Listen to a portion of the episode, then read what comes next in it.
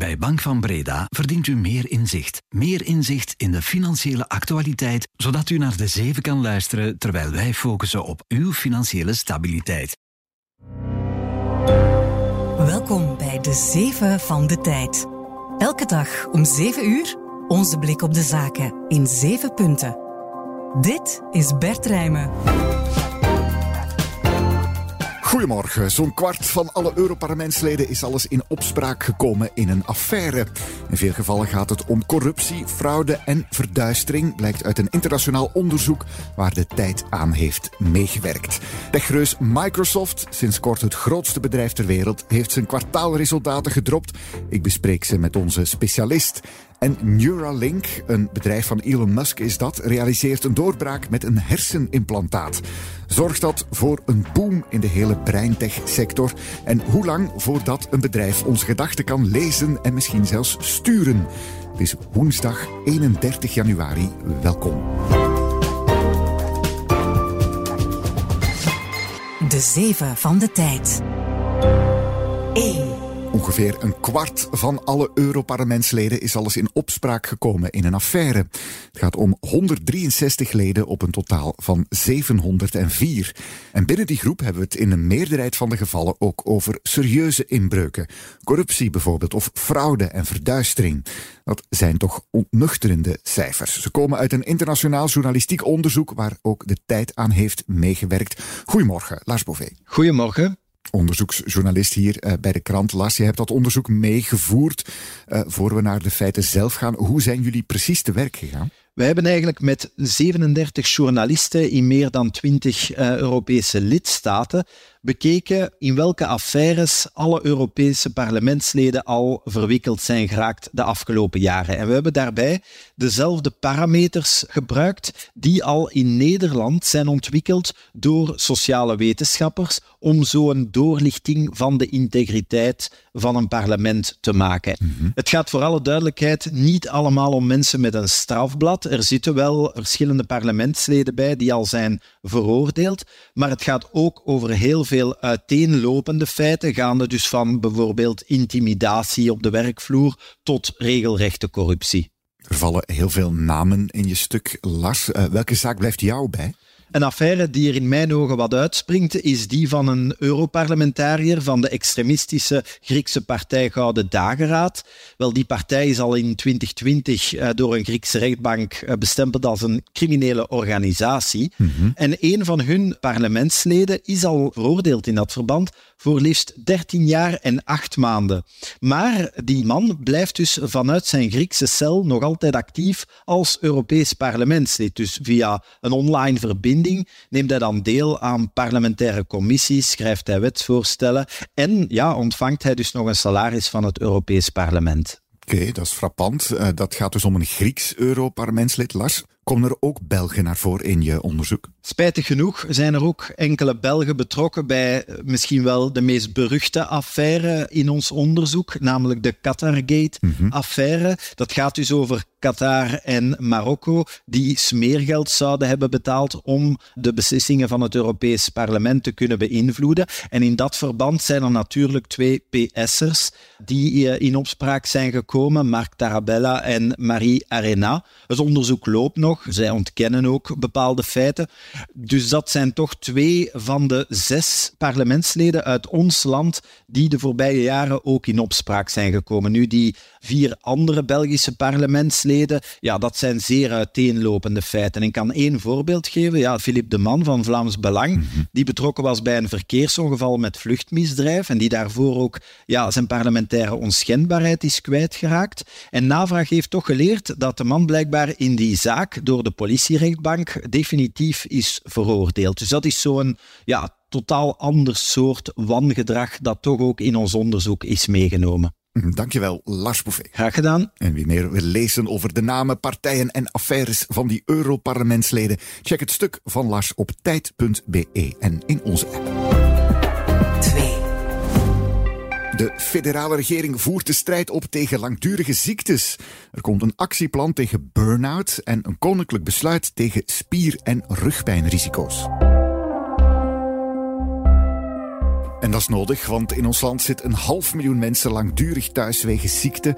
Een derde door rug, gewrichts- en spierklachten. En nog eens een derde door psychosociale aandoeningen, zoals een burn-out. Dat laatste wil minister van Volksgezondheid Frank van den Broeke aanpakken met een actieplan. Dat bepaalt dat er al gereageerd moet worden bij de eerste tekenen van een burn-out. Er komt dan een meer doortastende en ook gratis begeleiding. Van den Broeke trekt daar 6 miljoen euro voor uit. Er loopt al een proefproject daarover bij enkele banken en ziekenhuizen.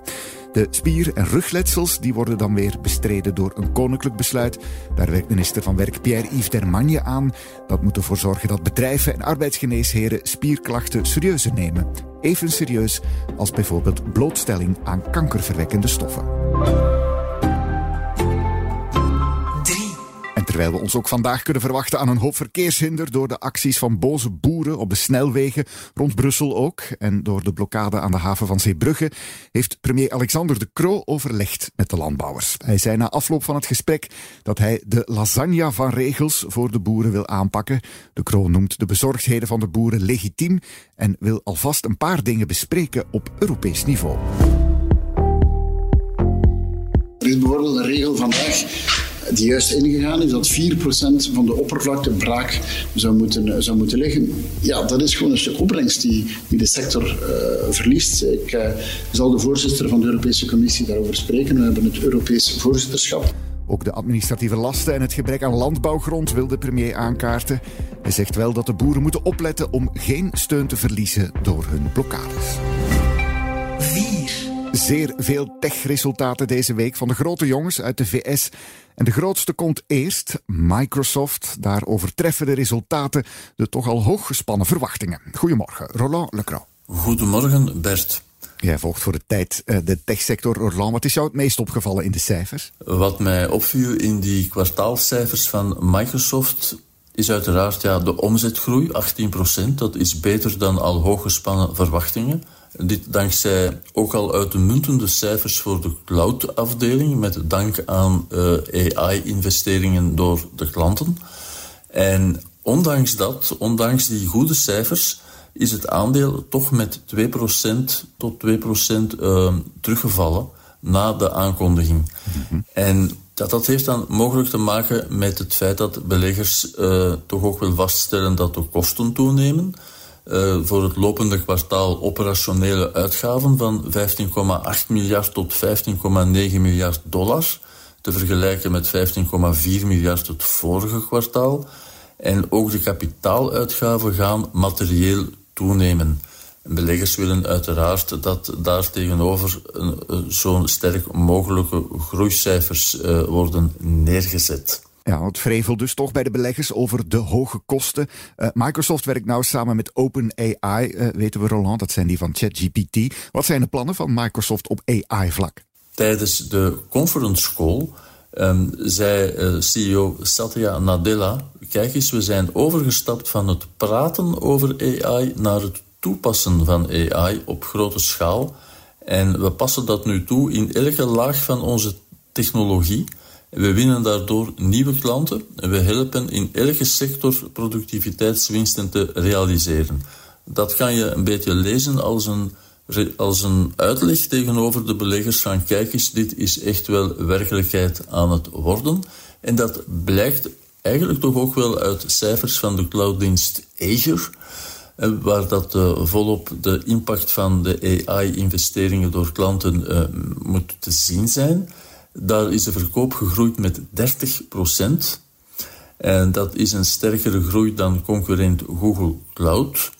En uh, Microsoft zegt dat de diensten die specifiek te maken hebben met AI 6 procentpunt bijdroegen tot de kwartaalgroei van Azure. En dat is een verdubbeling tegenover de 3 procentpunt van het eerste kwartaal. Dankjewel, Roland. En ook Alphabet, het moederbedrijf boven Google, deed het in de resultaten gisteren beter dan de verwachtingen.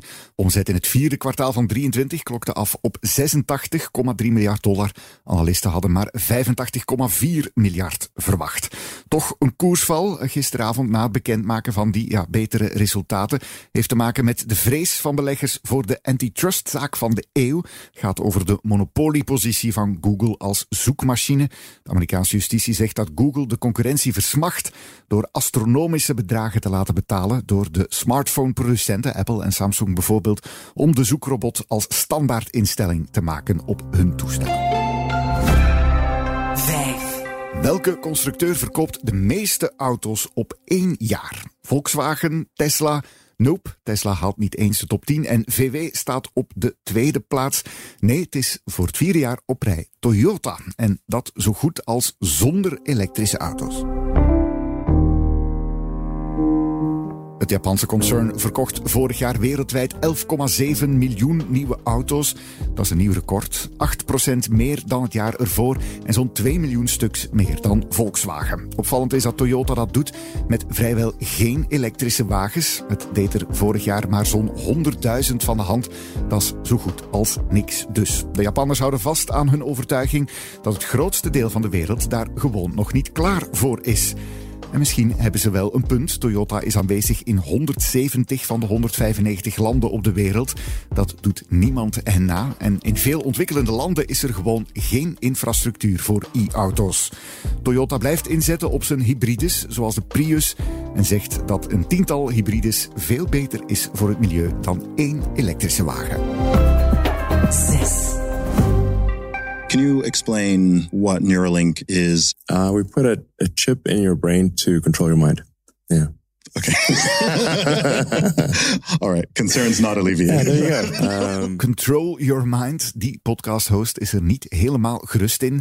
Neuralink, een bedrijf van Amerikaans ster-miljardair Elon Musk, die je zo net ook hoorde, heeft voor het eerst een hersenimplantaat geplaatst bij een mens. Dat heeft Musk gisteren zelf laten weten op zijn social media platform X. Het implantaat wordt straks gelinkt aan een computer om een cursor te doen bewegen, puur met de gedachten. Op termijn wordt nog veel meer mogelijk. Zo'n implantaat is geen primeur. Het Nederlandse bedrijf Onward installeerde er een paar jaar geleden ook al eentje in een mens. Het Onward aandeel veerde na het nieuws over Neuralink meer dan 20% op op de beurs. Komt er nu een boost in die hele breintech-sector? En hoe lang voordat bedrijven onze gedachten kunnen lezen en sturen?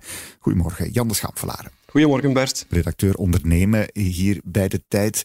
Jan, waarom is die Neuralink-doorbraak zo belangrijk? Eerst en vooral denk ik uh, dat het belangrijk is om te zeggen dat Neuralink geen pionier is in dit domein, maar als Elon Musk iets doet, dan krijgt dat natuurlijk meteen wereldwijde exposure. Mm -hmm. Maar het geeft wel aan dat de wetenschap rond breintechnologie en alles wat er gebeurt rond brain-machine interface, dat het wel heel snel aan het evolueren is. Dus zoals reeds gezegd, ja, Neuralink wil aantonen dat mensen een cursor kunnen laten bewegen door enkel en alleen aan die beweging te denken. Uh, twee jaar geleden lukte hem dat trouwens al bij apen, bij een makaak kreeg diezelfde technologie ingeplant en kon er een uh, eenvoudig computerspelletje mee spelen. Maar het einddoel ligt natuurlijk verder, bijvoorbeeld voor uh, mensen die door een beroerte niet meer kunnen spreken, om die toch opnieuw te laten communiceren door aan bepaalde zaken te denken.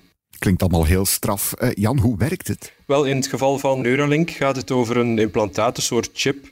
Heeft de, de grootte van een muntstuk. En dat wordt eigenlijk via een vrij standaard chirurgische ingreep in de hersenen geplaatst. Mm -hmm. Waar het eigenlijk om draait is dat dat ding 1024 elektroden heeft. En uh, elke elektrode op zich vangt hersensignalen op. Dat zijn dus meer dan 1000 hersensignalen die elke seconde worden gemeten en al die nulletjes en eentjes worden dan door algoritmes, door AI, geïnterpreteerd en omgezet in een signaal naar een computer. Allemaal ongelooflijke evoluties die mogelijk worden op die manier, Jan. Maar ook business-wise eens kijken. Dat gisteren dat effect op de beurskoers van de sectorgenoot Onward. Komt er nu een boom in die hele breintech-sector? Ik denk dat die boom al volop bezig is. Ik zie cijfers passeren over meer dan duizend bedrijven die hiermee aan het experimenteren zijn of die al technologie op de markt hebben. Mm-hmm. Er zijn al bijvoorbeeld al implantaten voor uh, Parkinson-patiënten die die in de hersenen krijgen om een tremor, die trillende beweging die ze niet onder controle krijgen, om die toch onder controle te hebben. En zoals u zei van het techbedrijf Onwards uit Nederland, die heeft twee jaar geleden uh, is erin geslaagd om een patiënt die verlamd was, mm-hmm. om die toch terug zijn eerste stapjes te laten zetten. Ja, die moet nu gewoon denken dat hij beweegt en zijn benen of zijn voeten volgen, maar heel vlot gaat dat allemaal nog niet als je de beelden ziet, maar het is toch een begin. Ja, en het is misschien nog een beetje science fiction, uh, deze vraag, Jan. Maar ja, hoe lang voor zo'n bedrijf als Neuralink onze gedachten kan lezen en misschien zelfs sturen, zoals Elon Musk uh, daarnet zelf zei? Ja, dat is misschien een heel legitieme vraag. En dat zal misschien ooit mogelijkheid zijn, maar volgens experten is dat toch nog uh, vrij ver af. En bovendien ook is het toch zo dat in de farmasector of alles wat met medische technologie te maken heeft, dat dat ook vrij goed gereguleerd is. Zijn we toch nog even gerustgesteld. Dankjewel, Jan de Schanvelaar. Graag gedaan. 7. 200, eenmaal, andermaal. Altijd alles een modern klassicistisch provinciehuis willen kopen? Wel, nu is je kans, want de openbare verkoop van het provinciehuis van Oost-Vlaanderen is afgesprongen. Niemand wilde de startprijs leggen. Instelbedrag lag op 17,5 miljoen euro. Een waanzinnige startprijs. Ik kon daar alleen maar geld aan verliezen, zegt een van de bieders die erbij was op de veiling gisteren. Het was daar vooral een onderrondje van vastgoedontwikkelaars, want de unieke provinciehuissite is gigantisch en ligt pal in het centrum van Gent. Perfect voor een hotel? Nee, er heerst momenteel een hotelstop in Gent. Hoogwaardige appartementen dan? Ook niet. Dat is moeilijk met de beschermde gevels, trappen, ramen en gangen. Kantoorruimte is het enige wat nog overblijft. En daarvoor is er dus te weinig interesse. De provincieraad zal later vandaag laten weten hoe het nu verder moet. En dan ben je weer helemaal mee met het laatste businessnieuws. Klaar om je dag te starten. Heel erg bedankt voor het luisteren en tot morgen.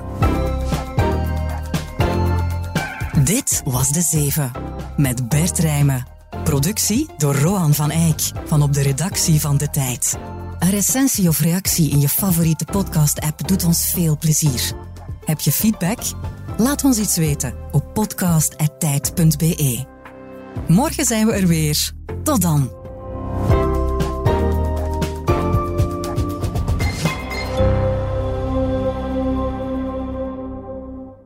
U verdient meer peren. U verdient meer anticiperen. U verdient meer anticiperen van uw financiële partner, zodat u ten alle tijde rustig kan blijven, ook als de beurs haar peren ziet. Ook u verdient meer Bank van Breda. Professioneel en privé. Bank van Breda. Enkel voor ondernemers en vrije beroepen.